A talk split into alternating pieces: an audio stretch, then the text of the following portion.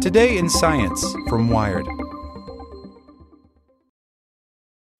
Spring? Is that you? Warmer temps mean new Allbirds styles. Meet the Super Light Collection, the lightest ever shoes from Allbirds, now in fresh colors. These must have travel shoes have a lighter than air feel and barely their fit that made them the most packable shoes ever. That means more comfort and less baggage. Try the super light tree runner with a cushy foam midsole and breathable eucalyptus fiber upper. Plus, they're comfy right out of the box. So, what can you do in a super light shoe? What can't you do is the better question. And because they're super packable, the real question is where are you taking them? Experience how Allbirds redefines comfort. Visit allbirds.com and use code SUPER24 for a free pair of socks with a purchase of $48 or more. That's A L L B I R D S.com. Code SUPER24.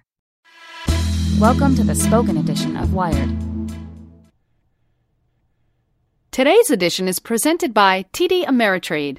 When it comes to investing in education, one size doesn't fit all. TD Ameritrade helps you learn, whether you're just starting out or an elite trader. Choose from articles, videos, webcasts, and more. Visit tdameritrade.com slash education. Scientists Journey into the Dark Side of Cannabis by Matt Simon. Cannabis is a hell of a drug. It can treat inflammation, pain, nausea, and anxiety, just to name a few ailments. But like any drug, cannabis comes with risks, chief among them something called cannabis use disorder, or CUD. Studies show that an estimated 9% of cannabis users will develop a dependence on the drug. Think of CUD as a matter of the three C's, which is loss of control over use, compulsivity of use, and harmful consequences of use, says Itai Danovitch, chair of the Department of Psychiatry and Behavioral Neurosciences at Cedar Sinai. A growing tolerance can also be a sign. Compared to a drug like heroin, which can hook a quarter of its users, the risk of dependency with cannabis is much lower. The symptoms of withdrawal are also far less severe, irritability and depression with cannabis, compared to seizures and hallucinations with heroin. Plus, an overdose of cannabis can't kill you. But as medicine and society continue to embrace cannabis, we risk losing sight of the drug's potential to do harm, especially for adolescents and their developing brains. Far more people use cannabis than heroin, meaning that the total number of users at risk of dependence is actually rather high. And studies are showing that the prevalence of CUD is on the rise. Whether that's a consequence of increased use due to legalization, a loss of stigma in seeking treatment, or some other factor isn't yet clear. While cannabis has fabulous potential to improve human physical and mental health, understanding and then mitigating its dark side is an essential component.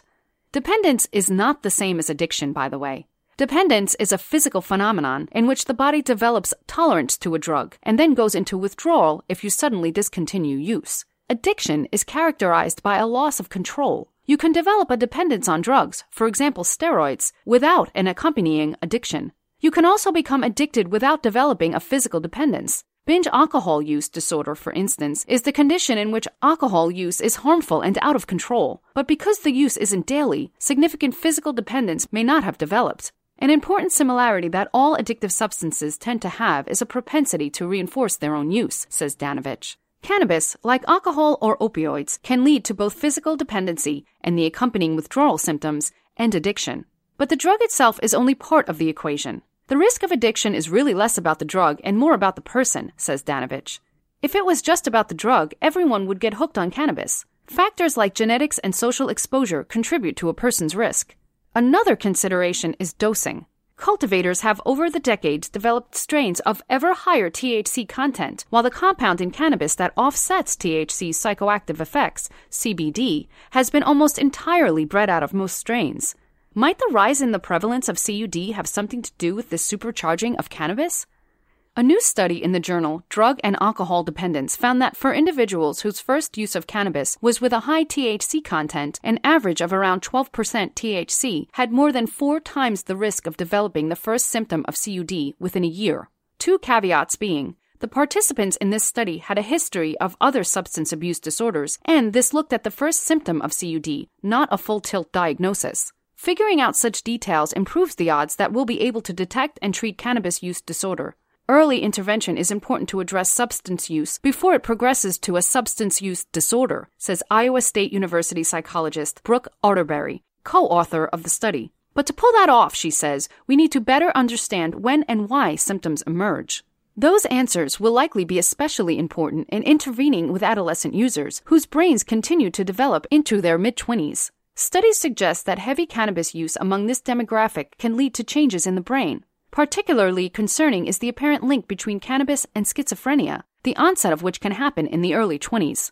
It's also important to keep in mind that in the grand scheme of drugs, cannabis is nowhere near as risky as opioids. But because of prohibition, scientists have been hindered in their ability to gather knowledge of how cannabis works on the human body and how different doses affect different people and potentially the development of CUD. Once acquired, those insights can inform how people should be using the drug. Groups like the National Organization for the Reform of Marijuana Laws, for example, want proper labeling to keep cannabis out of the hands of children. And we need clear communication of the potency of products that can be very powerful. A chocolate bar containing 100 milligrams of THC is not meant to be consumed all at once.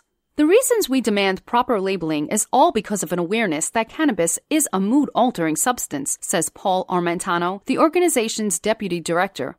It possesses some potential level of dependence and it carries potential risk.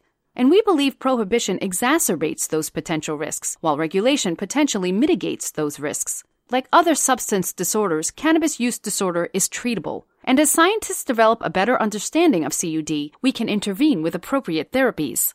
Cannabis has big potential to treat a range of ills, and it'll benefit users even more once we've characterized its risks more precisely.